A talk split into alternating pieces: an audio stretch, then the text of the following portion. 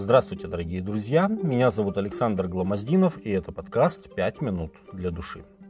Если внимательно читать первые две главы Библии, то мы увидим, что там содержатся две истории творения.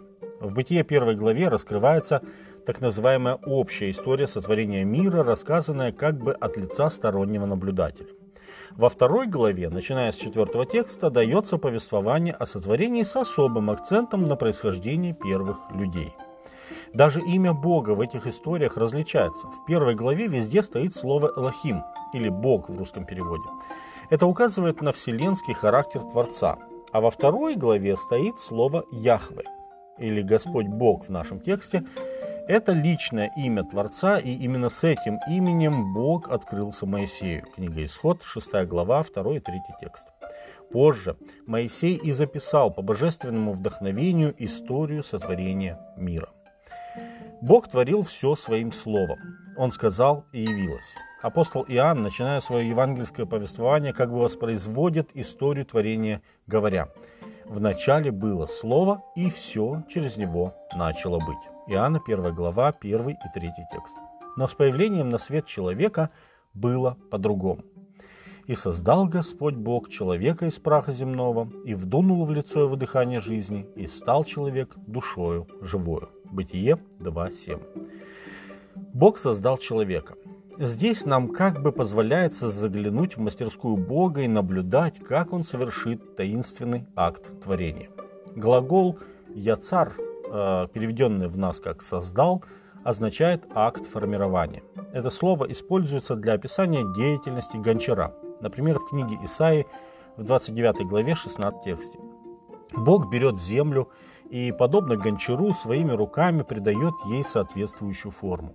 Затем он берет это безжизненное тело и наделяет своим животворящим духом, и первый человек оживает.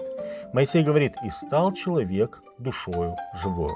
Таким образом, душа – это совокупность тела и духа жизни, а не какая-то субстанция, способная жить отдельно от тела. Далее повествование говорит о первом доме, если можно так выразиться, где жил человек. Это был большой сад. Хотя Библия дает название рек, протекавших в саду, и среди них есть даже известная нам река Ефрат, но мы не можем сегодня с уверенностью сказать, где именно на территории Земли находился Эдемский сад. Так как всемирный потоп, происшедший через 16 веков, э, скорее всего изменил и ландшафт, и русло допотопных рек. Все, что создал Господь, было прекрасным. Восемь раз сам Господь засвидетельствовал это, сказав «хорошо». Но один раз он сказал «нехорошо». Это касалось не творения, а обстоятельств. Он говорит «нехорошо быть человеку одному». Бытие 2.18. И тогда Господь принимает решение, сотворим ему, то есть человеку, помощника, соответственного ему. Но прежде чем сотворить человеку жену, Господь позволил ему самому выбрать себе спутника жизни из тех живых существ, которые его окружали. Господь привел к нему всех животных и птиц, чтобы видеть, как он их назовет. А когда он нарек имена всем животным, то для него не нашлось помощника, подобного ему. Бытие 2.20. Тогда Господь Бог навел на человека крепкий сон и провел первую в истории хирургическую операцию. Он взял, написано, одну из его ребер, а рану закрыл плотью. Бытие 2.21. Древнееврейское слово «цела», переведенное как «ребро», в большинстве других мест Библии переводится как «сторона».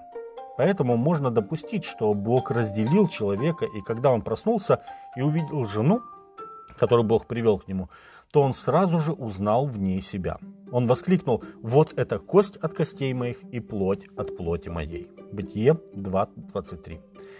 Сам Бог сочетал первых людей, сказав, да оставит человек отца своего и мать свою, прилепится к жене своей, и будут двое, одна плоть. Это была первая брачная церемония.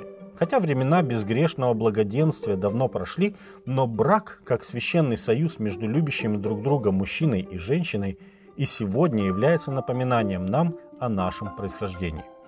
Происхождение не по воле удачного случая, сделавшего из обезьяны человека, а происхождение от Бога, который на вершине своего творчества выразил себя и подарил первым людям и нам свой образ и подобие.